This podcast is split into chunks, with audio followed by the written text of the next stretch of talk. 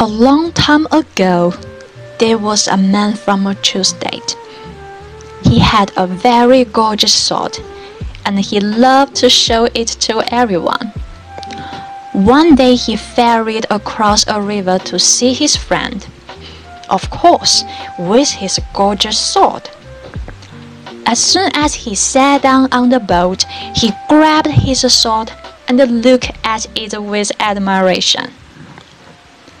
Hmm, what a beautiful sword, he murmured. All of a sudden, a wind rocked the boat from side to side. The man cried out for being unable to sit still. As he was trying to keep his balance, the sword, his precious, slipped from his hand and dropped down into the river.